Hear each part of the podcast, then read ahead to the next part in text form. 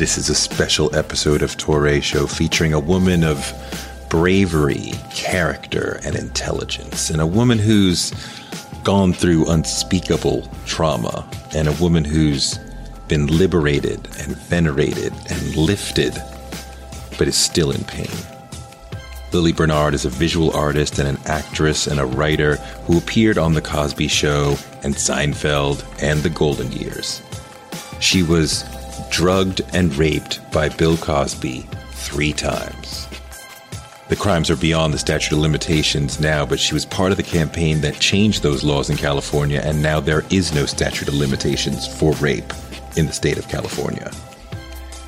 After Cosby's guilty verdict, I reached out to Bernard, and we ended up having a conversation that blew my mind. She's not a victim, she's a survivor, and she's very powerful. And she's really thoughtful about all of this and all that happened to her. I didn't cut anything out of this conversation because I think it's an important, newsworthy conversation that takes us deeper into what it means to be inside the Cosby nightmare. This is Lili Bernard on Toure Show. So, how do you feel now, post verdict?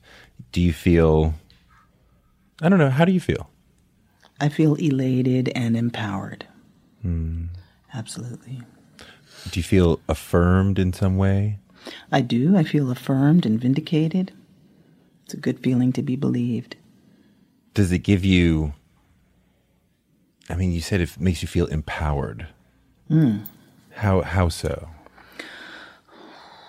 How so? It's kind of like elevated me to this place of fearlessness. Mm. A lot of, wow, there's been a tremendous rise in black people attacking me in person and online. And I don't know, I just feel like I've got this shield of truth around me, you know, that's been proven in a court of law.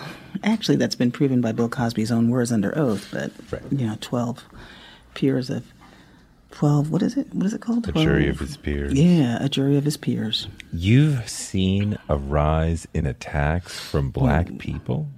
Oh, yeah, big time. Painful. Like what?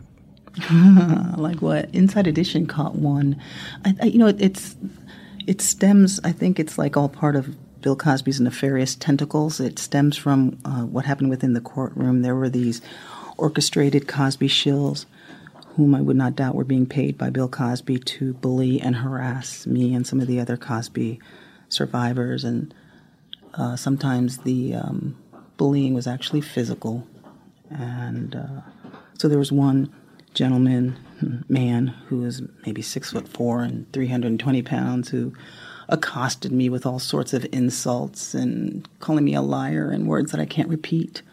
And he came at me physically, you know, that so much that uh, Caroline Heldman, my friend who was with me, and actually Detective Mike Shade had to come in between this guy and me and tell him to back off. So I feel like, you know, I've got um, this armor of vindication around me, and I'm like, you know, come at me. And I, and I, and also, you know, I, I feel empathy for these people who attack me. You know, empathy for their wanting to remain in this duped stage. You know, either they're duped or dumb or just evil. I don't know, man. You had several people coming to the trial space to physically harass you. Oh yeah, absolutely. hmm Yeah, to the point of injury. I mean, one of one of the harassers was pushing so hard into me on the bench in the courtroom, and it began with her slamming into me and then pushing me for about six minutes, and and then she did the same to my friend Caroline Heldman, who was with me, and Caroline ended up with a bruise on her rib cage.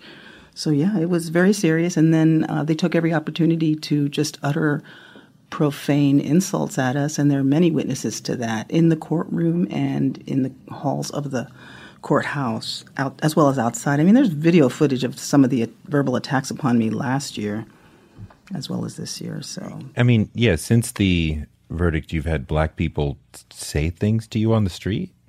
yeah, oh sure. Like what? oh, you know, lying. Well, can I can I say some of these words? I mean, sure. they're profane. You know, you lying whore, you muddy, money hungry slut.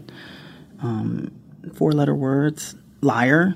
That's a common one, and just uh, a lot of scowls. But but I must say that more than that, there are people who approach me really with adulation and, and, and gratitude and hugs, strangers, a lot of survivors, you know. So, yeah. So, so you you are activating strangers as you walk down the street to yeah. maybe curse at you or maybe leap into your arms and say thank you and. I have empathy. Mm-hmm. Mm-hmm. What, yeah. What a and gratitude. What an, a lot of a lot of survivors. I just wonder how that feels as an existence of like you're this walking lightning rod that some are elated and some are angered and yeah, there's much much more elation than anger. So let's get that straight. You know, really? um, yeah, it's it's uh, it's an interesting feeling. It's uh, when when the gratitude comes at me. It's a it's a wonderful feeling, which is kind of affirms um, that I'm doing that I've done the right thing in speaking out. When the um, people come at me with anger, it causes me sadness. You know, to see. I mean, I understand. I understand the um, their feelings because I was deeply betrayed by a man whom I considered to be a father figure. So, but you know, it's just really inane and ignorant. Statistically, it's impossible that 62 women right. um, are are lying. You know, it's just statistically impossible. The um, the forensic psychiatrist who was the first witness that the prosecution put on the stand pointed out to us um, statistics that were just presented by the FBI. You know how very few uh, rape reports are actually false, and how very few rape survivors even report because more than 85% of rapists are actually trusted, beloved individuals, and that you know creates a lot more difficulty in terms of holding them accountable. You know, someone whom you love and trust when they betray you, it makes things really complicated for the victim. What uh, I, I just just one more bit with the folks uh, what is your response? What are you saying to them when they're either attacking or or coming with gratitude? Well, when I was in the courtroom and I was being harassed and bullied by these shills, I, I, ignored them. I mean, I literally did not look at them and I just kept looking straight ahead and I did not give them any energy. I did not engage them because they're a lot like the trolls online. When you begin to engage them, you know, they feed off of that attention. So I, I ignored them. Um, when people in the street do the same thing. I, I just really ignore them. But when those who come at me with um, expressions of uh, gratitude, I, I, pay attention to them, you know, and I hug them. I have to be careful because sometimes it's triggering because they'll talk to me about their own personal trauma in terms of surviving rape and have to be careful. But I, you know, I do give them the time and hug them and wish them healing. You know, pray for them. This is, I mean, this is this is very heavy. I mean, you are wearing all this emotion throughout this. It's, mm-hmm. it, I mean, is it exhausting?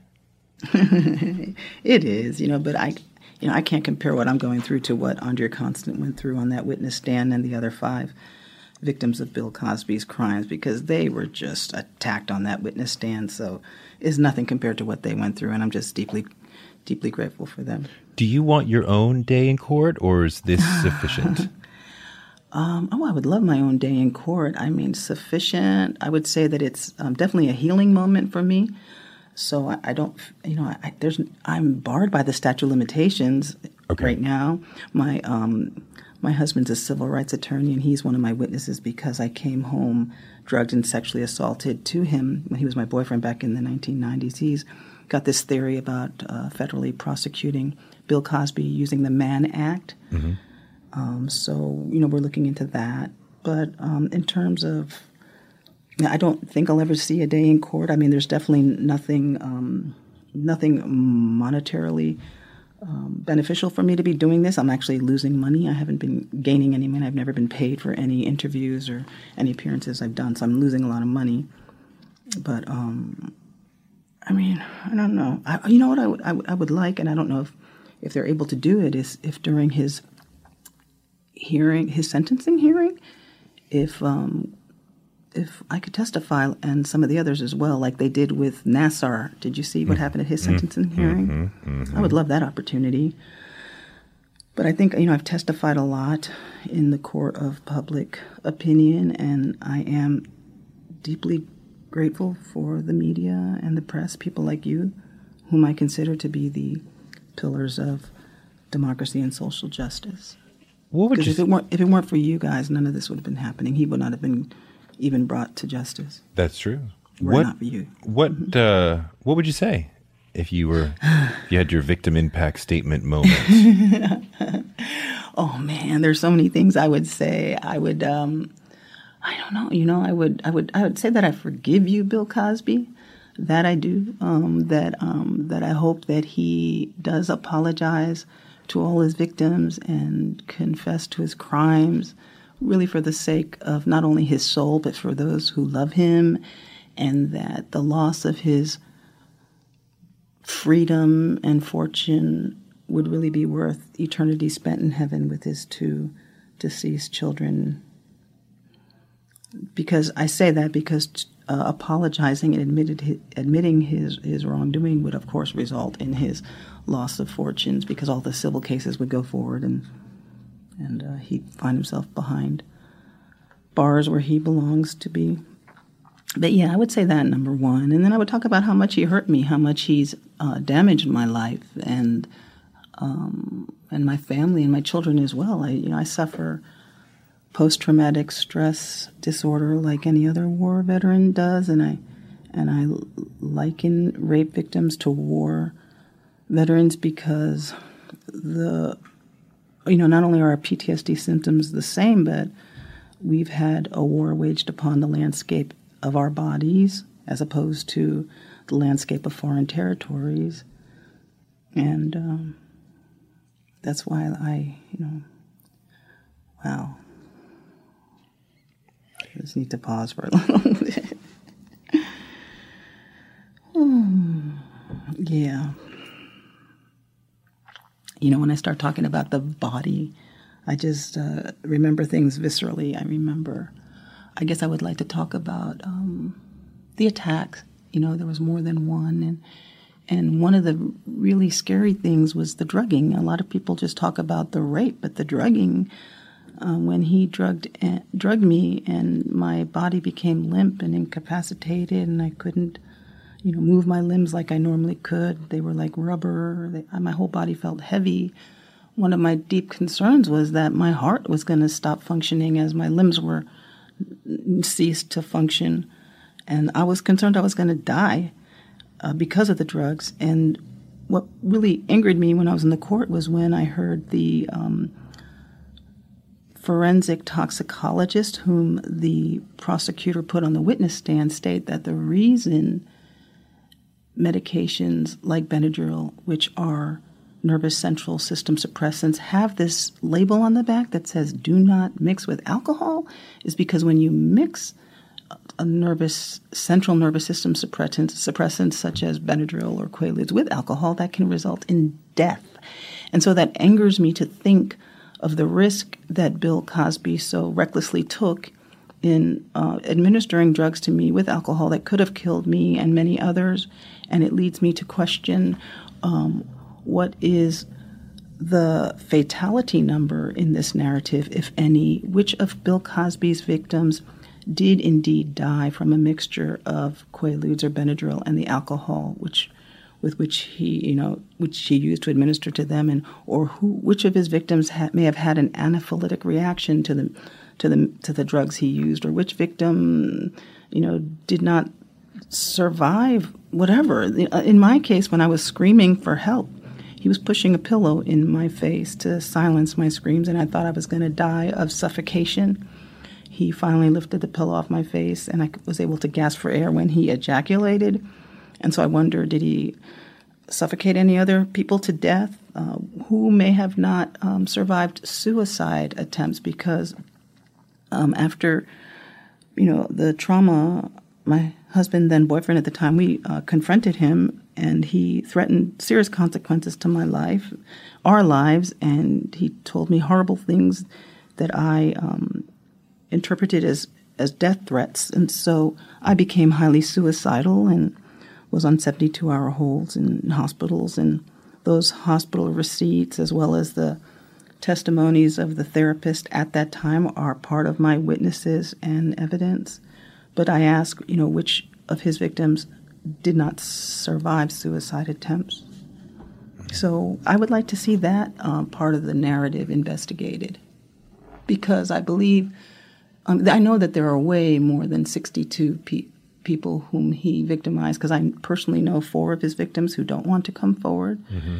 And other people know many more. It comes with a great burden going forward, uh, coming forward against a once beloved, iconic celebrity, especially as a black woman coming up against a once revered black male icon. Big burden there. How many times did it, uh, did it happen? Did what happen? Him raping you.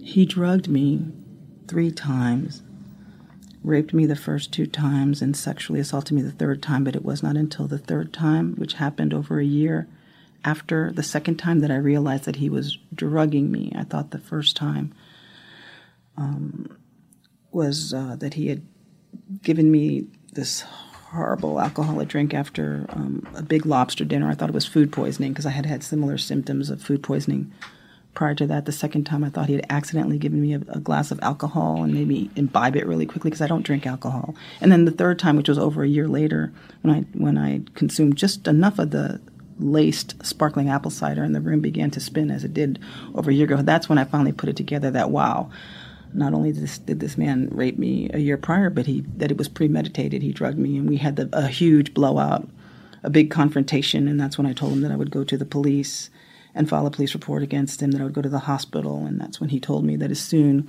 as I went to the police, he would go to the police after me and file a police report against me for false accusation and make sure that I end up in prison a long time and that he would sue me. He also said that he would blacklist me and tell all of Hollywood that I was a no good actress and nothing but a slut and a whore trying to sleep my way to the top. And during this, you know, really um, very loud confrontation, he also told me that he would erase me, that I better watch my back, that all it takes is one phone call. And so, and that I was dead. I had interpreted those words as death threats. And so I feared for my life. Was it Benadryl? Are you asking me what he gave me? Yeah.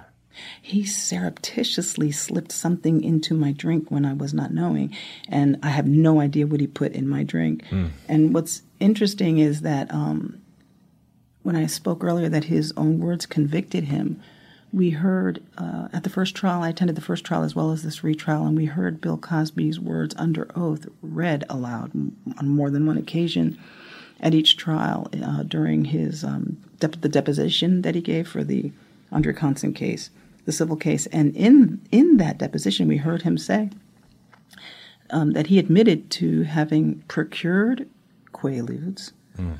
for the purpose of administering them to women without their knowledge.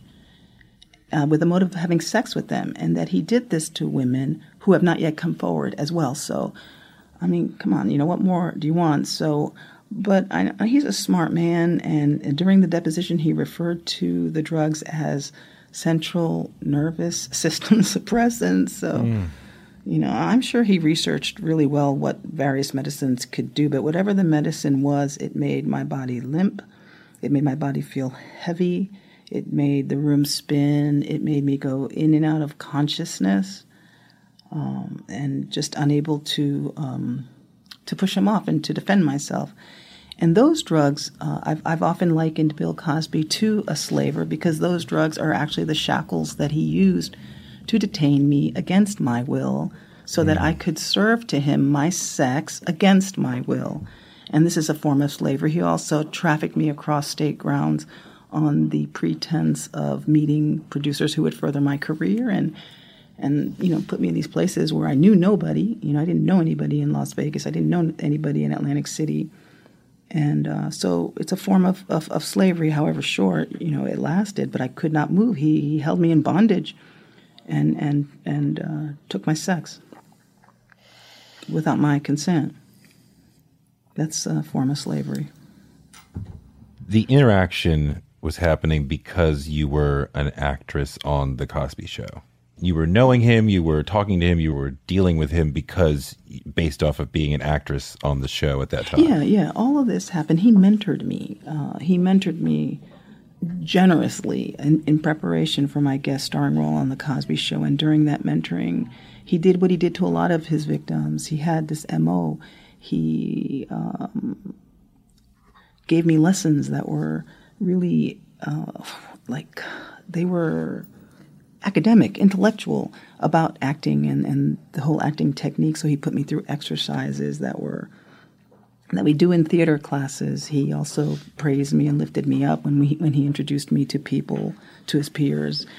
Uh, I have, um, gosh, maybe 40 minutes or so of tape recorded uh, answering answering machine tape recorded conversations with him where you can hear this grotesque mentoring it's phony but it, it, it worked really well in um, my gaining his trust and adoration and he also endeared himself to my family you know he invited my dad to the studio. So he met my dad in person and my boyfriend at the time, who's now my husband. He met him and his grandfather, spoke to my mom on the phone. So he did a lot of that to just ingratiate himself, not only to me, but to my whole family, which made it even more difficult to tell my family mm. uh, hmm. about the, the heinous. Uh, crimes that he committed against me. Um, so this was this grooming, this grooming, and then he also did gaslighting. Are you familiar with the gaslight movies? Uh, tell me. Well, you know, to, during this grooming period in which he gained my trust, he um, there was this one occasion before he drugged me where he was putting me through these breathing exercises, and uh, and he came around behind me and told me to lift up my ribs and expand my diaphragm and breathe deeply, which was what I was you know told to do by my theater professors at Cornell and by Sonia Moore, my acting coach in um, New York City, so it was not uncommon. And also, I had, you know, there were other actors like Ving Rhames and Eric LaSalle who would also take me to their homes and and mentor me and help me with my lines and and so they never ever once did anything inappropriate with me. So I'm just saying this because it's not uncommon for other you know mm-hmm. celebrity actors to mentor and help young upcoming actors. And so I had been in these positions with other trusted actor friends who were celebrities who helped me so I was with Bill Cosby, and he came around from behind me and told me to lift up my rib cage and project. You know, like I said, Eric LaSalle and Ving Rhames had talked to me about projecting before. You know, you have to expand from you and project. And then he came around me, and he, Bill Cosby, grabbed my breast. And I turned around really quickly and I said, Mr. C, because he wanted me to call him Mr. C, you grabbed my breast. And I was shocked and astounded, and he saw the horror in my face, and he said, No, I didn't grab your breast. I said, Mr. C, you grabbed my breast. And this is after dozens of hours of mentoring already and and um, schooling in, in, in the, craft of theater. And I was like, you grabbed my breast. We just kept going back and forth. No, I didn't. And finally he said, I would never do anything like that to you, Bernard. Never. How could you think that of me? And that's gaslighting. And so then I began to doubt myself, like, wow, you know, how could I think that of him? He said it was accidental, that he meant to grab my rib cage. I know now in retrospect that it was a test to see if maybe I would engage in sex with him willingly. And so when he found out that I wouldn't, then he resorted to drugging me, you know, and I don't know.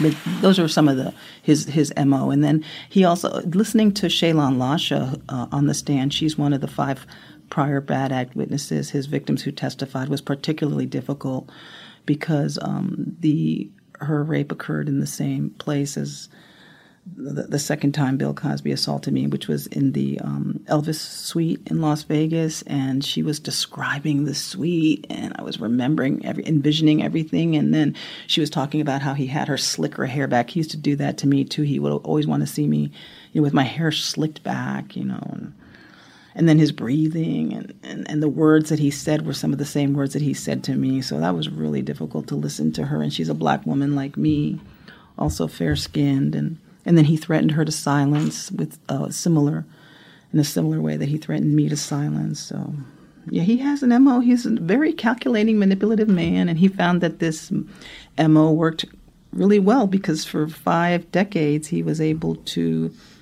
uh, wreak havoc on the lives of so many women with impunity. Yeah, he's a masterful manipulator, wise, very, very intelligent felon. I look back on your appearance um, or your appearances on the show on the Cosby Show, mm. and I was a you know huge fan of the show, and I remember your character, and I wonder if you think the character uh, does not age well in terms of you know they he um, he sort of sets you up to be you know the sort of ditzy oh, pregnant oh, person who can't like and he's like yeah. this like let me tell you what to do. I know how to handle it. And she's like, oh my God. And I mean, right. I have two children. That. that is not how my wife was never like, oh, I can't think. She's right. like, she's, I, it's time to go to the hospital. I know what's going on here.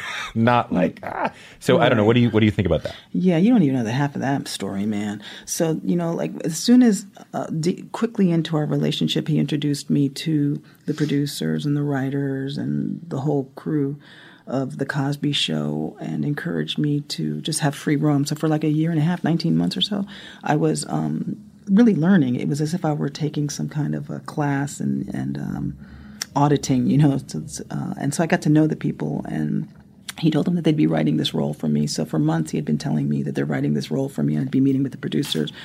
So he wrote that role for me, and and uh, I had to fight really hard to try to make it uh, as as as ditzy less as possible. He wanted me to do it in a really high pitched voice. I argued about that. He was also so controlling and um, had me hit certain notes.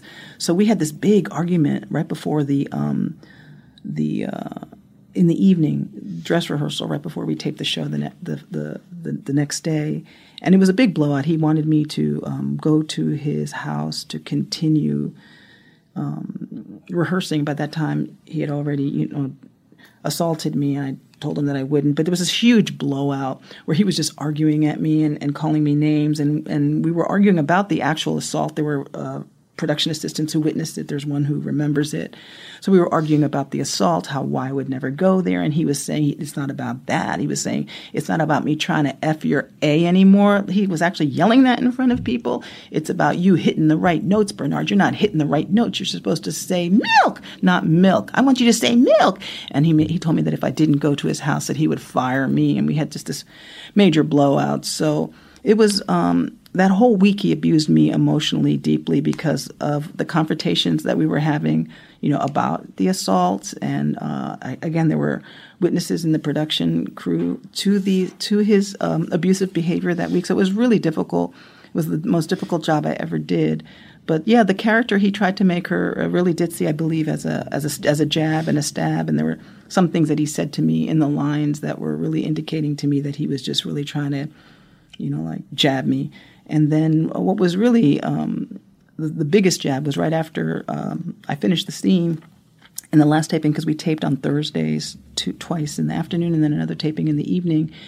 And as the uh, audience, and it was a large live audience, was applauding, he said to me with a really malicious, you know, malicious tone. And I'm so glad that the um, the judge and the prosecution got to see his really depraved self when he when he yelled that expletive to the prosecutor in the trial because he was really um, an angry man on the set often and he said to me at, at the very end of the taping he said fool them again mm. as in fool the audience again mm. you know into believing that that he is the embodiment of wholesomeness which his fictitious Dr. Huxtable radiates, you know.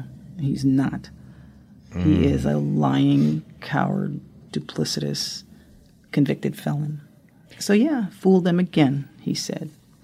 And before you got so close, he had to what? To him, professionally and whatever else you he had you fooled you said you saw oh, him as a oh. father figure so yeah. talk about how you saw him before things took this horrible turn yeah well you know he preyed upon my vulnerabilities and one of the things that he made me do was to tell him all about myself and so I suffered some really serious child abuse when I was a child, and you know he knew about it, and so I was looking for a father figure, and I saw him as, you know, the loving and doting father that I never had. And so he preyed upon that. But um, so to me, he was my dad. You know, he was like the dad I never had, and he actually looks a bit like my dad. You know, my dad's a black man too, with moles on his face, and also highly charismatic. God rest his soul. Uh, he's changed a lot the last 25 years of his life. My dad was an extremely loving man. You know, he apologized for the abuses, and he was a good man in the last 25 years of my life. But when I met Bill Cosby, he was my dad was still abusing me, you know, and um, so so Bill Cosby was my father figure, and uh, and that's part of the reason why the betrayal was so deep because I thought that he was, you know, the dad that I never had, and and he would and he would um he would praise me not just for my acting but for my my painting. You know, I'm a visual artist and I paint, and so he would show off um, my artwork, you know, to other people, and and um, he introduced me to um, Alvin Poussaint, his mm-hmm. his colleague, who's this psychiatrist from Harvard. from Harvard, mm-hmm. and he apparently also went to Cornell, and I went to Cornell, and then he's Caribbean, and I'm Caribbean born, and so he would like just bring me into his cohorts like someone who was important. So I felt so important when I was around Bill Cosby and then um, and then intermittently he would really um, caustically criticize me if I in, during these acting exercises if I did something bad, you know, like I was just really berate me if I made a mistake in terms of a line being read. So and that would make me therefore even want his approval even more. He um, in the beginning when he was trying to fly me all different places, I would never go because um, I had a dog and a cat. And at one point he told me that if I didn't get rid of my my dog and my cat that he would stop mentoring me and because my dog and my cat are more important than my acting career so he made me get rid of my dog and my cat so i you know took them to my parents who were living in spain at the time and but he was just uh, he was uh, overbearing and uh, one of the things he said to me um, during our uh, confrontation was that if i ever mentioned any that he was going to be watching everything that came out of my mouth and that if I ever said anything bad about him, that he would erase me and that I better watch my back because all it takes is one phone call. And so when people thereafter came to me and asked me, hey, what's it like working on the Cosby show? You know, I mean, naturally, I couldn't just. I, couldn't just say that, well, he's really a jerk. He raped me because people wouldn't believe me. I did tell my agent at the time. I did tell the therapist at the time. I told trusted friends at the time in the family. But the, the average person asking me about Bill Cosby, if I were to say he drugged and raped me, they look at me like I was crazy. And when people interviewed me wanting to know what's it like on the Cosby Show, I had to think of how could I talk about my experience on the Cosby Show, staying true because I, I you know, I live in truth. I don't lie. Truth is a, a very important part of my being. So I would find other ways to describe working with him. Like it was an electric experience because it was. There were many more people besides Bill Cosby that made up the Cosby Show. It was a positive experience in that there were so many black people working on the Cosby Show, and I've done other acting work. And to be able to be in a studio where you've got producers and, and managers and makeup and hair and wardrobe and actors and editors who are black people, that in itself was really exciting and electric. So outside of this evil man at the helm of it was this great um, cast and crew who were mostly black and that was such an exciting part to be to be that was so exciting to be able to be a part of that on top of the fact that the cosby show was one of the you know top shows in history and that it did so much to uplift the black um, race. And as a black mixed person, you know, um, is, is is quite like maybe in New Orleans because you know my dad's DNA comes out to about sixty percent African, and my mom roughly twenty percent. So I'm forty percent African according to our DNA. But I just say that because in Cuba it's like you know, they say, no, you're not black, you're mulata, you're mulata, right? Mm-hmm. And in America, black I mean, in America, mulata is black, but in Cuba, mulata is mulata. And so my parents have taught me this uh, deep racial self hatred, you know? Mm. And Bill Cosby celebrated my blackness. He's like, Yeah, you're Cuban and you're black. And, and so I was like so proud to be black around Bill Cosby, whereas my Cuban family taught me to be ashamed of my blackness. So mm. that was another another wonderful thing about being around Bill Cosby. So all you know all these wonderful memories with Bill Cosby created this terrible cognitive dissonance in my mind that made it really difficult for me to go forward and I therefore became suicidal. You know I felt like just so deeply betrayed and terrified for my life. You know I was afraid that he was going to kill me. He never used the word kill but the words that he used you know to me meant that he was going to kill me erase you and that I was dead. And all it takes is one phone call and you better watch your back mafioso words he used. When you say suicidal, Do you mean ideation or do you mean Oh you no, tried? man! I, I attempted suicide. Oh no, no, no, no, no! My friends and, and my husband, who was my boyfriend at the time, no, they were saving me from you know slitting my wrist with razors, finding me on the. Um, I had a, a, a studio apartment in Harlem, you know, and and I had to give my friends my apartment keys. That was part of like my survival plan that the therapist had for me at the time. But no, they would find me uh, sitting on the ledge of my um, Harlem studio apartment with a noose around my neck, um, tied to the post of my loft bed that I had made. They'd see, find me, you know, cutting wrists, and so yeah, I was sent to the hospital on 72-hour holds, and I was hospitalized in 1992. And I have those um, records and the, the videotape testimonies of those um, therapists at the time, and a lot of evidence that I have, but I can't do anything with the evidence because of the statute of limitations. My, I, my was just just a few. The incident occurred just the one in Atlantic City occurred just a few months outside of the statute of limitations. So, despite all this evidence I saved and my really highly credible witnesses, third party witnesses, and my husband who's you know saw me drugged and confronted Bill Cosby with me, they I can't do anything with that because the statute of limitations. But we did, uh, Cosby survivors, we did get together and we did abolish the statute of limitations on rape prosecution in our home state of California. And other Cosby survivors have extended them in Nevada and in Colorado. So we're, we're transforming our trauma into triumph for other rape survivors, even though there's no recourse for ourselves. We live in a world where you can get anything you need delivered to your door thanks to DoorDash. If you don't want to do the dishes or you feel a little sick, let DoorDash bring dinner tonight. My family uses DoorDash all the time because it connects us to our favorite restaurants without us having to drive. Last night, we got some Indian food for my wife, some gumbo for me, and sushi for the kids, and everyone was happy, and we didn't have to do the dishes. The process of ordering was quick and easy, and I love DoorDash for real. So I was so happy to do this for them because I'm a customer, because I know DoorDash is your door to more. Must be over 21 to order alcohol. Alcohol available only in select markets. DoorDash, your door to more. Download the DoorDash app now to get almost anything delivered. One of the people who helped inspire me to want to be in broadcasting is Oprah Winfrey. She's an inspiration for so many of us, but her daytime talk show was so incredible.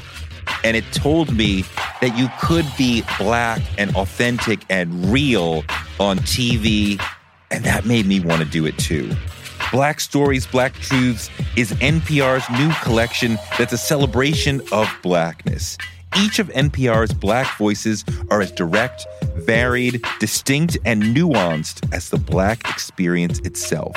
In the Black Stories, Black Truths collection, you'll hear stories of joy, resilience, empowerment, and how to create world shifting things out of struggle. Every episode is a living account of what it means to be black today, told from a unique black perspective. Black perspectives that haven't always been centered in the telling of America's story, but now they are the story.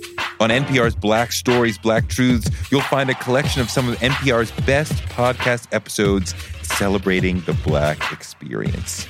Hear a feed of episodes from across NPR's podcasts that center Black voices. Turn on NPR today and hear a range of voices as varied, as nuanced, and as Black as we are. Stories should never be about us without us. Listen now to Black Stories, Black Truths from NPR, wherever you get your podcasts.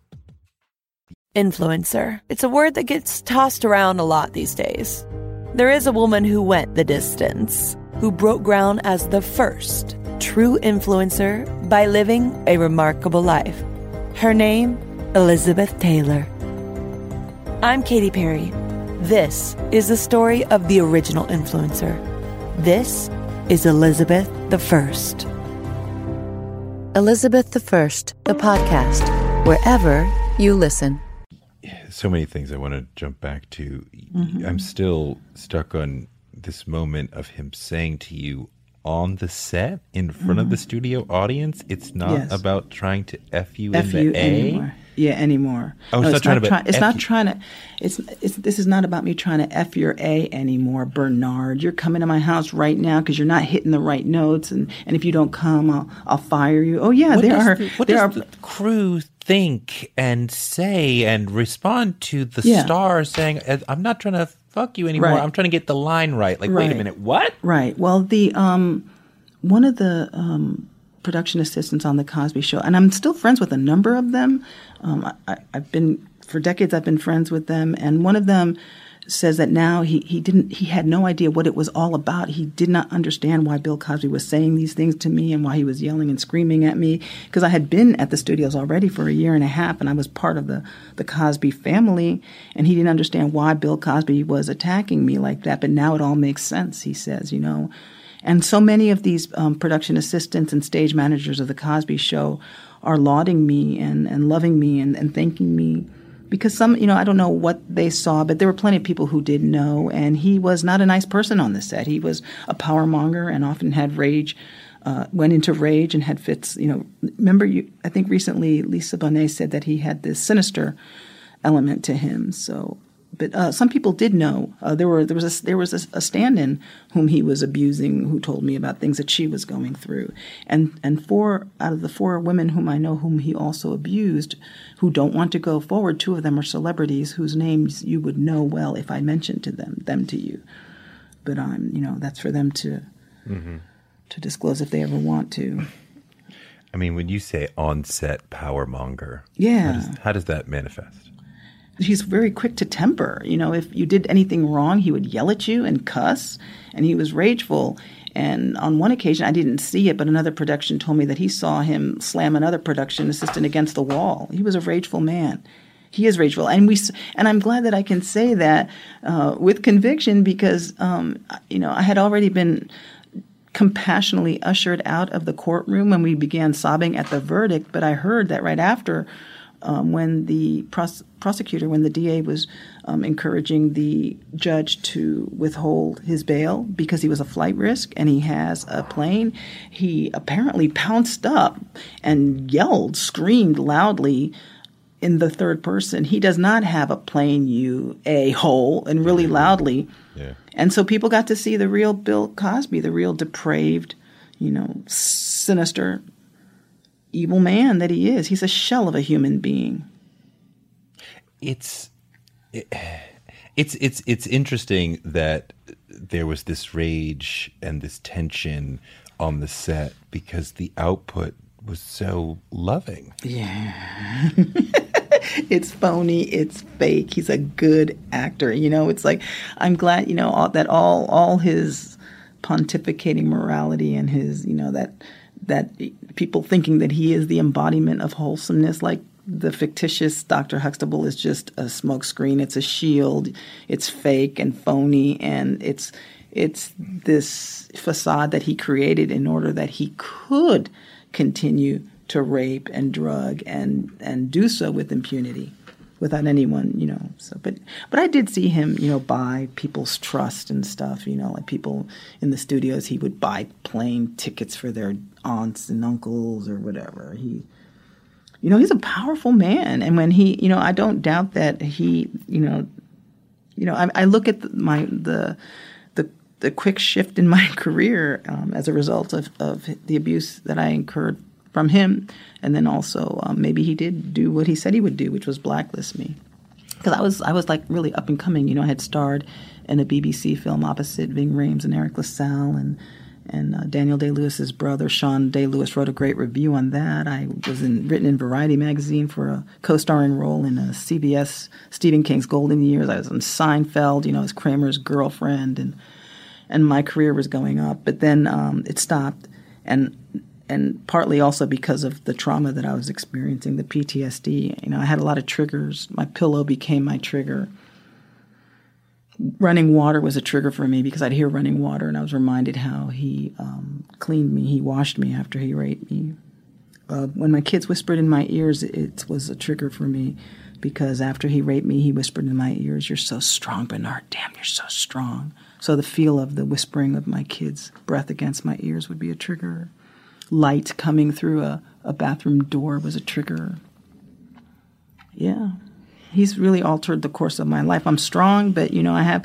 There's this one video of me out there that um, somebody, I don't know, NBC or one of the big networks recorded me. Uh, they they interviewed me right after Chelan Lasha's testimony, the other black woman who was 17 when Cosby drugged and raped her, and they interviewed me right after that. And you see me really crying and and crumbled and fall, falling apart. So, um, you know, whereas people know me to be a really strong woman, and I am, I have these moments of PTSD that are debilitating at times. And thanks to Bill Cosby. Did you know of other women who were in the in the ecology of the set who were yes. dealing with this as well? Yes, one of them was a stand-in whose name I won't mention because she has not gone public, and another one was um, also a, a, celebrity whose name, a big celebrity whose name I won't mention. Mm-hmm. He introduced me to her when she was 19 years old and I was 26, and asked me to be her mentor, and I mentored her. And um, and he abused her too. And when I reached out to her in 2014 to see if she would come public, she unfriended me on Facebook. And there are other uh, production, you know, there's uh, the, the, majority of production assistants and managers to whom I reached out have been on, from the Cosby Show have been so supportive and you know, like publicly public publicly praising me as a hero and thanking me. Um, but there are a, a, small number of them who to whom I reached out, actors on the show who um, won't answer, you know. And I can understand that. I don't I don't criticize them for. I don't fault them because in the end, you know, everybody has to eat and everybody um, has, you know, they need to work. And so I don't know, perhaps Bill, I imagine Bill Cosby is still wielding power in Hollywood. He, there was a row, there were a row of men behind him in the, in the courthouse who were all about his age, and we called them Perv Row. And we found out that one of them was a big time producer who produced um, some of his movies. So I don't, I don't, I don't fault these people for not wanting to speak out against Bill Cosby with all the power he wields. You made reference earlier to the extra burden of coming forward as a black woman. Oh yeah, you are clearly fully aware of the importance and the value that he had to the black community before you know the pound cake speech and everything started yeah. crumbling. Um, what is the extra burden uh, as a black woman? Well, that's something that you know. That's we actually, my husband and I, when I had come home drugged by uh, Bill Cosby, uh, to my husband back in uh, ni- the you know the fall of 1991. That after Bill Cosby threatened both of our lives. That's one thing we discussed. You know that even if we were to uh, call the police and take me to the hospital like we told Bill Cosby we would before he threatened us, that who would believe us? You know, Bill Cosby kept reminding me that no one will believe you. Uh, and then also, what role would we play in terms of the denigration of the black male or the black family because Bill Cosby clearly did so much, um, to, whatever his motive, whether it's a, a smokescreen or not, to elevate the status of the black male and the black family. He did that, you know, and um, and so I don't consider myself or the you know 22. First of all, 22 of the 62 of us women are black women, so that's more than a third of Bill Cosby's publicly known survivors are black women, and I say black lo- women's lives matter too. But uh, it's an extra burden for us because of the black community who's still duped and enamored by this fictitious Dr. Huxtable. I mean, they're attacking us, and and uh, I don't consider us bringing a, a, a, black man down. He's bringing himself down. You know, he has he has eviscerated his own legacy. We have not done that. All we've done is shed the light on the truth. And the truth of the matter is is that this is not about a black innocent man being wrongfully convicted. Right. It is about a serial rapist being rightfully convicted. It is not about race, it is about rape. And that it's high time that black people come and support black women. There are 22 of us, 22 of us, black women whom this man has um, attacked, drugged, and sexually uh, assaulted, at least, you know, who are strong enough to go public. And so, you know, Bill Cosby, his daughters, his um, his lawyers, and now his wife, mm. you know, have have have the audacity to try to use America's history of anti-racism as a shield. You know, that's disgusting. It's just it's I pity the souls of Mamie and Lewis Till, the parents of Emmett Till, who must be rolling in their graves right now to have um, someone compare and liken their lynched son Emmett Till to a serial rapist. It's just disgusting. How low can you go? It's depraved. It's it's. I mean, what impudence! It's just it's disgusting. I, you know what? They Camille Cosby needs to take a trip to the new Legacy Museum in Alabama hmm. and see with her own eyes the injustices of real lynch mobs. But for her and Cosby and all his allies to liken us, the courageous 62 women, and 22 of whom are black, rape survivors, to thug white supremacist mobsters who target and murder women, men, and children. How dare you? How dare you? How low can you go? That's the legacy that Camille Cosby is leaving her for herself. As a woman who is attacking courageous uh, rape survivors, as a black woman who is attacking 22 brave black women rape survivors. That's your legacy, Camille Cosby. And what you know, with all you know, her her her the words that she used, the rhetoric. Wow, the rhetoric in that statement of hers indicates that she's an educated woman. You know, mm-hmm. she was throwing around some good SAT words there, but what it sounds like, what it sounds like, is a PhD dissertation in revisionist history in mm. how to desecrate the the souls of our enslaved ancestors and how to spit upon and sully the memory of Emmett Till. That's what it sounds like. Take me back to when you were weighing out should I say this? Should I go public?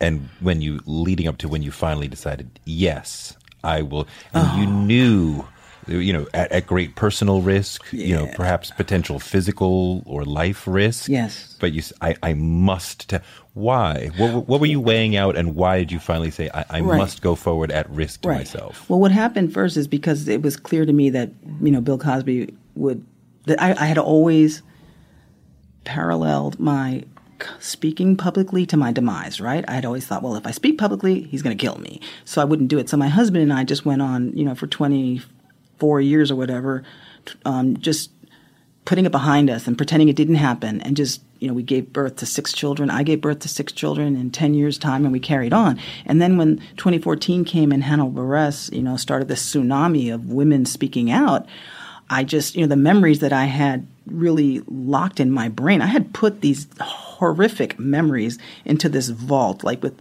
just imagine as if it were a vault with a thick steel wall in my brain so that i wouldn't revisit them. I just didn't think about it ever, ever again. My husband and I never talked about it. And then when these women all started coming out, it was like this tsunami broke, like the levee in, in New Orleans broke in, in Katrina, you know, and just flooded my mind with all these horrific memories. And my husband, in his fear, didn't want me to go public. And we were arguing. He's like, You can't do this. It's going to ruin our lives. You're going to be attacked. Remember what he said. You know, remember how he threatened us. And what if our children are going to think that the children are going to be attacked in school? And so he was saying all these things and, and really trying very hard to stop me from going public. And I felt as a visual artist whose artwork is at the core of my artwork is this black feminism, you know, how could I not speak out? How could I not join the women? So if it weren't for these other women who spoke out before me, I never would have found the courage. I went against my husband's wishes. I went against the wishes of some other people who were terrified, and I spoke out. And what made me speak, spoke out was this one moment. My husband and I were arguing. So this was like January of 2015.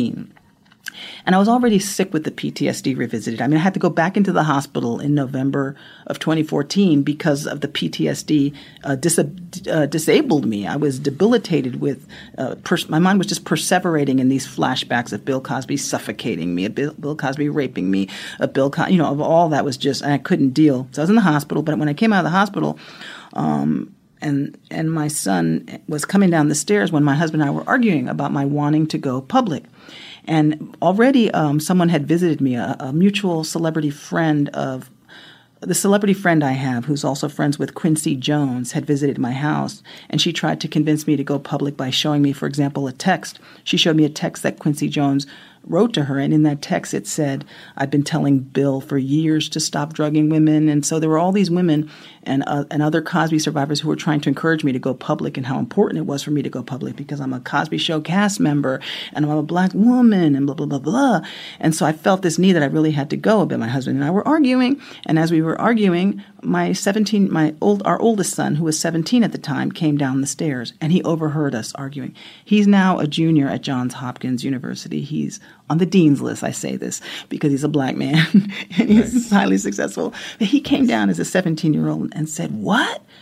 Mom, you mean what they're saying about Bill Cosby is true? I'm like, Yes, Rafa, it's true. And you mean you're one of his victims? I said, Yes, honey. And my husband's face was just turning as red as it can. I mean, he's pretty blue black, so I guess his face was turning kind of purple, you know, because he, he was not expecting that reaction. And Rafa's like, Mom, you got to testify. Mom, why are you so quiet? Mom, why are you silent? Mom, speak out. You got to speak out, Mom. You got to join those other women and get him behind bars, Mom. Speak out, speak out. And so this was not the reaction that my husband was expecting. But then my son, you know, he even went on uh, to help in the end, our End Rape SOL campaign. He came to our first meeting in which we abolished the statute of limitations on rape prosecution.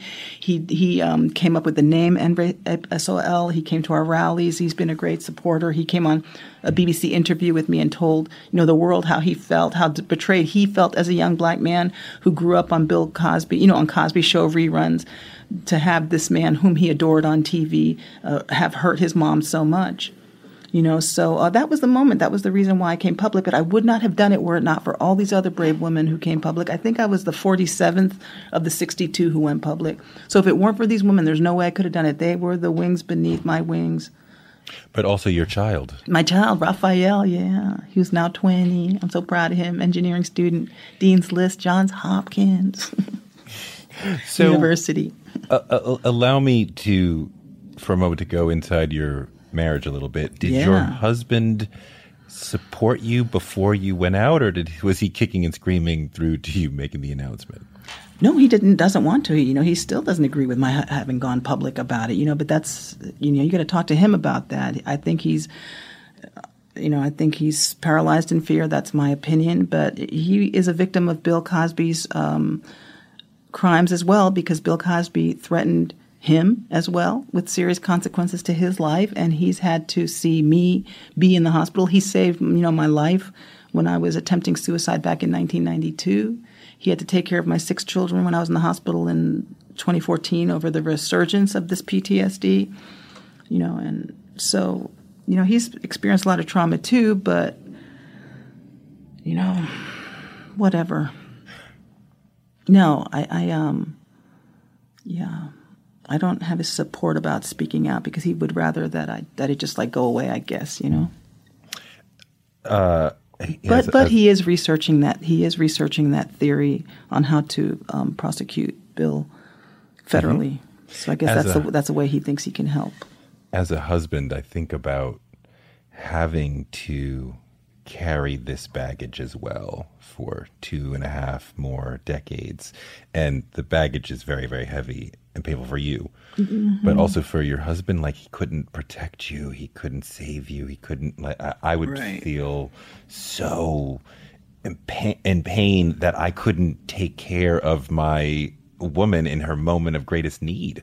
Yeah, he was young at the time. You know, he was a second year law school law school student at NYU. He was just 23 when we had this big confrontation with Bill Cosby, in which Bill Cosby threatened us. But um, you know, I don't know. Um, I, I, I, do believe that my speaking out publicly is one of the most important things I've ever could have done. Outside of giving birth to six children, I would say that it's the seventh most important thing that I've done in my life was to help convict this serial rapist, was to stand, was to sit in that courtroom while six other women who were also similarly attacked by Bill Cosby to sit in there and give them the support in, in my presence while they were being slut shamed and victim blamed and had their characters assassinated by these real Machiavellian shark like defense attorneys of Bill Cosby that I was there in that in that audience as a public you know, looking at their eyes and letting them know that I'm here, I believe them, and they're okay. That's the seventh most important thing I've done in my life outside of giving birth to my six children. you know, and speaking out. Just I've, I've, I've, I've held Bill Cosby accountable through my public speaking, and I will continue to do so. What What were the further conversations that you had to have with your other five younger children? How old mm. was your baby at that time when Raphael's 17? Yeah, she was six, you know, and I and when I first came public and I did so through tremendous tears, you know, I'm much stronger than I was back then 3 years ago. I I I went public more than 3 years ago. She was 6 years old and I mentioned through tears and sobbing that I did this because of her, you know, to make her her community a safer place, her future safer. And and and this has this guilty, guilty, guilty verdict, which of course arose from the bravery of Andrea Constand and all of the other of the survivors who've supported her has made our community safer places because if someone as once revered and powerful as Bill Cosby can be convicted by a jury of his peers, then the average rapist is going mm-hmm. to pause before raping a woman, before attacking a woman, because they're going to think, wow, if Bill Cosby can be held accountable, maybe I will too. So it's making our communities safer. And that's part of what I feel I'm doing in speaking out is helping to make our communities safer, you know, for, for rape victims and not just um, uh, women, but men too and children. I mean, you, you, you, you folks who are in this horrible sorority, had mm. been speaking out, had been saying things here and there. Janice Dickinson, others written it, said it here, and, but weren't listened to. Right. So that it's a man, Hannibal Buress, who finally helps you turn the corner. How do you feel about that? Is it bittersweet that like we have been here talking about this, and finally when a, a guy mentions it, then you guys all listen? Touré, you are so sensitive, my brother. Yes, that's exactly how it is, and that's just a reflection of society, you know, and and the legal system. The legal system was light years behind modern culture before this Me Too movement, before this guilty, guilty, guilty guilty verdict, and that's just a reflection of patriarchy, and the justice system protects patriarchy. I think there are a lot of laws, like these prejudicial laws, that need to be changed in order for us to have a legal system that does protect women and believes women. But yeah, that's just that's just patriarchy 101, man. You know, that's just that goes back to Christopher Columbus, 1492. that's yeah, all, that's yeah. all that is. But I'm, hey, heard, but I'm grateful to Hannibal Buress and, and, what, heard, and what it must have meant for him to be a brother to, to call another brother out. Yeah, and a and a well, and a comment. I mean, when you when you heard what he had said and mm. you saw it start to reverberate through the culture, um, were you? Were, did that trigger you? And that, yeah, yeah, yeah, it triggered tremendous fear because, it, like I told you, it just made this tsunami of memories bust out of this safety vault that I had in my head, in which I, mm. you know, which I had hoarded all these horrible memories. So it made that bust open. What does eating healthy mean to you? Whatever your eating goals, Thrive Market is the best place to get all your groceries and household essentials. And getting Thrive shipped to your door is like having a great supermarket right outside your house. I love that Thrive Market carries brands with the highest quality ingredients and ethical sourcing methods. Whether you're looking for organic kid snacks or low sugar alternatives or gluten free essentials, Thrive Market's got it, and their site lets you curate your shopping experience quickly. And as a Thrive member, I save on every order, usually about 30%, which of course I love. And when you join, you help a family in need with the membership matching program. Join in on the savings with Thrive Market today and get 30% off your first order plus a $60 gift for free. Go to thrivemarket.com slash Touré for 30% off your first order plus that free $60 gift. That's Thrive, T H R I V E market.com slash Touré. Thrivemarket.com slash Touré. On March 16, 2000, two sheriff's deputies were shot in Atlanta. Jamil Al-Amin, a Muslim leader and former Black Power activist, was convicted. But the evidence was shaky, and the whole truth didn't come out during the trial. My name is Mosi Secret, and when I started investigating this case in my hometown, I uncovered a dark truth about America. From Tenderfoot TV, Campside Media, and iHeart Podcasts, Radical is available now. Listen to the new podcast, Radical, for free on the iHeartRadio app or wherever you get your podcasts. And I just, you know, I just started experiencing all this visceral body memory, like my muscles and my nerves started remembering, you know, the the feeling of the man's body inside of me, his breath in my ear, his sweat on my chest, his the stink and the smell of his cigar breath, and and and, and it triggered me. I must say, however. uh, That's what that happened. I was also I, I also was fearful because I knew it meant I'd have to come public now because of the kind of person I am. I'm, I'm ultimately a strong person. I'd have to face him, but I do want to say that um, here we are now. That's we're more than three years after that. I'm in the courtroom with Bill Cosby. Three weeks this time, and then um, two weeks last year. That um, Bill, there were many moments where Bill Cosby passed by me within inches. I could have reached my hand out and touched him had I wanted to, but I didn't.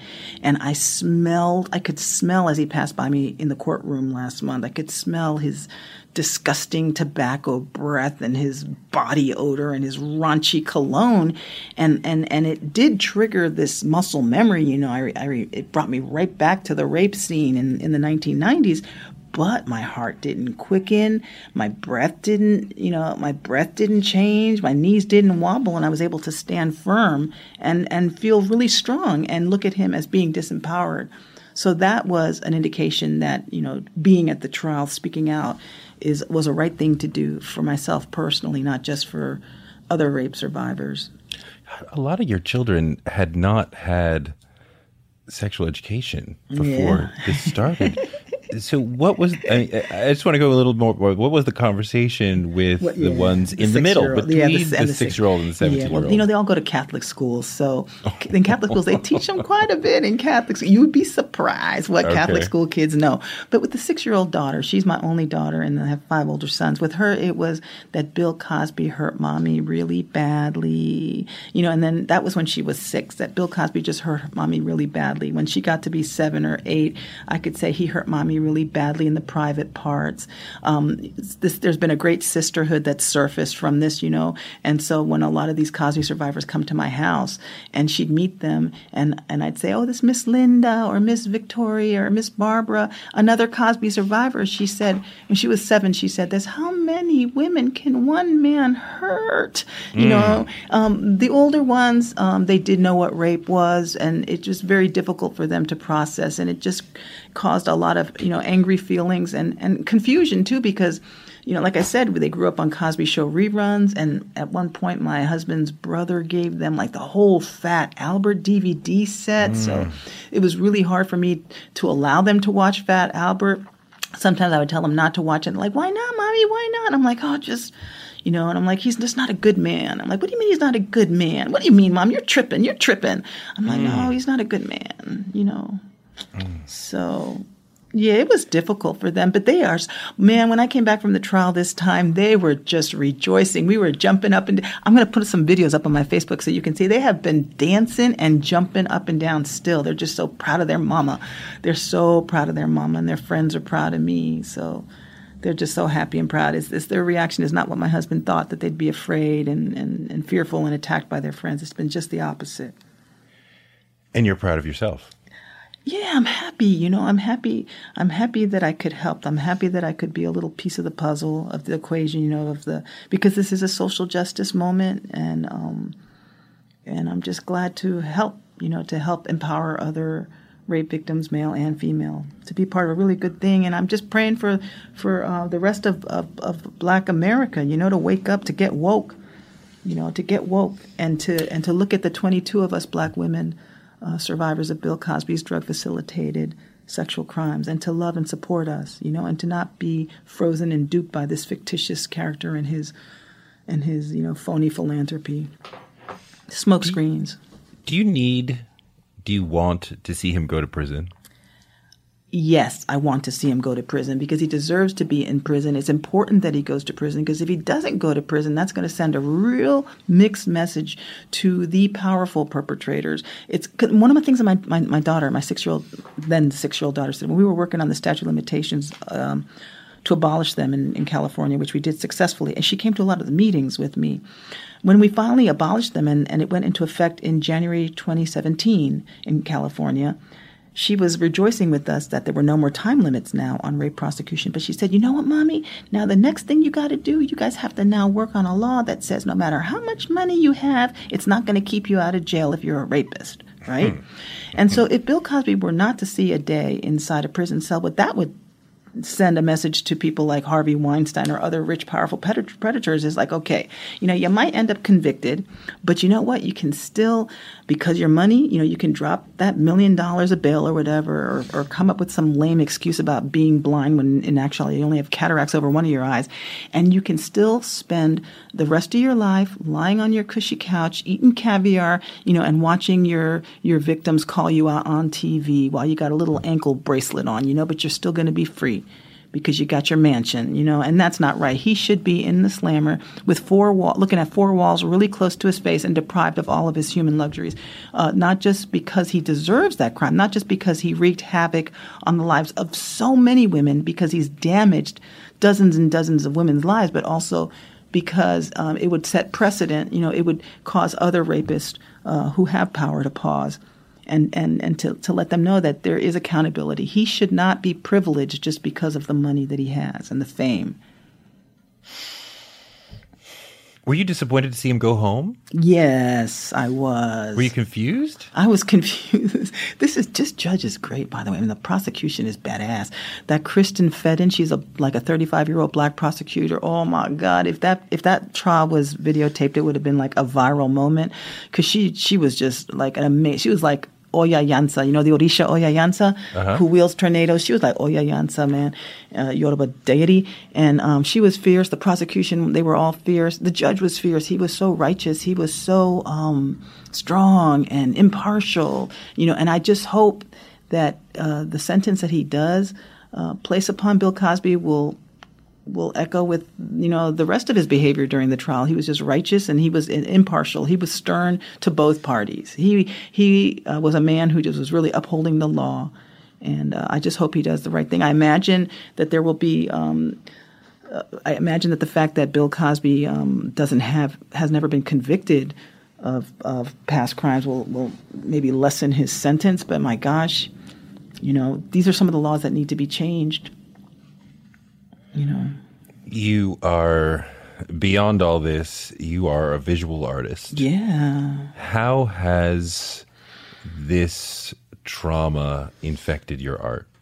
Well, before I um, before I came public about Bill Cosby, the way that I would address the violence and oppression of women is by just making a lot of paintings of slavery. You look at some paintings I make about slavery, and the reason for that is that I've always, you know, paralleled Bill Cosby to being a slaver you know, how he shackled me and others with incapacitating drugs, forcing us to serve our sex to him, you know, detaining us against our wills, you know, trafficking us against state lines, and then he'd leave money. You know, like when when I woke up from the um, the drug rape, there was like money next to my neatly folded clothes. So there was these transactions, you know, of silence and and so um, I would I did paintings, I still do paintings of slavery to disguise myself in the trauma of my enslaved masters because rape, and rape is uh, it, it is the the linchpin of colonization. It is the crime that was used to subdue whole nations, whole territories. You know, and so uh, but now since coming out, I've been able to actually directly reference Bill Cosby in some of my work. I don't like to put his ugly mug in there. You know, like sometimes I, I, I make him kind of like decapitated, you know. But um, yeah, he's there now. Uh, you know, I might reference him in, in the Dr. Huxtable sh- um, sweaters and stuff. But when I do put him in art, it tends to be really gory because the the rape was really violent. You know, there was violent rape. And so, um, but yeah, it's given me this freedom now. I can talk about something that I was too terrified to talk about before, you know. And so, Mm. It's healing for me too. My art is um, healing. It's difficult now because before, when you'd Google my name, you'd see my artwork because I'm quite respected as a, as an artist. Uh, but now you Google my name and you see this ugly man with moles on his face who's a rapist, convicted rapist. But that's the that's part of the burden that I have to bear. But it's worth uh, it. It's worth it. Is there anything else you want to say? Oh no, I really thank you guys so much. I just think I want to um, shame on Camille Cosby for also attacking the media because you know without you, the civil rights movement would not have been won as swiftly as it was. So uh, shame on you, Camille Cosby. You know for attacking the media. You guys are the pillars of social justice and democracy. You know, and shame on you, Camille Cosby, for attacking 62 courageous rape survivors, 22 of whom are black women.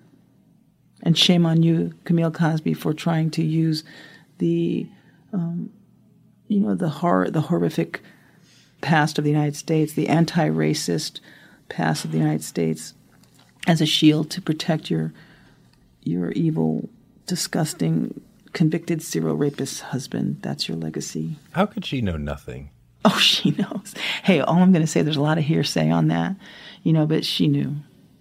And if you knew, there's hearsay.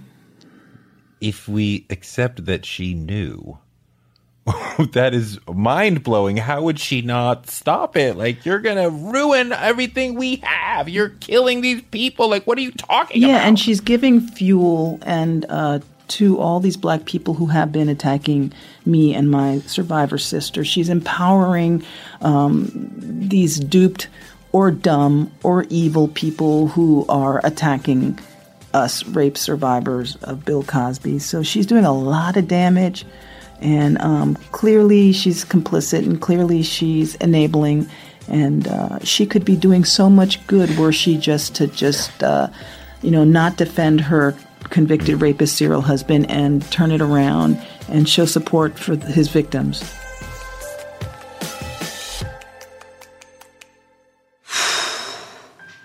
I have chills. Is she inspiring or what? Is she a survivor or what? Lili Bernard is amazing. When she said Cosby was like a slaver who chained her body with chemicals instead of chains, that killed me. Thanks to Lili for telling us your story. And thanks to you for listening. I'm on Twitter at Touré and on Instagram at Touré Show. Please stop by and say hi. And if you like the show, please subscribe, rate, and review, and tell a friend who you think would like the show. Touré Show is written by me, Touré, and produced by Chris Colbert and Chris Basil with help from Shelby Royston, William Jolley, Candid Nicole, Cadence 13, and of course our photographer, Chuck Marcus. We'll be back next Wednesday with more knowledge from amazing folks because the man can't shut us down. Next Wednesday, we've got Arlan Hamilton, the coolest and most inspiring venture capitalist you'll ever meet.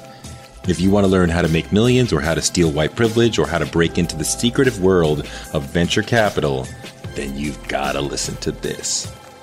Thanks for listening to Touré Show.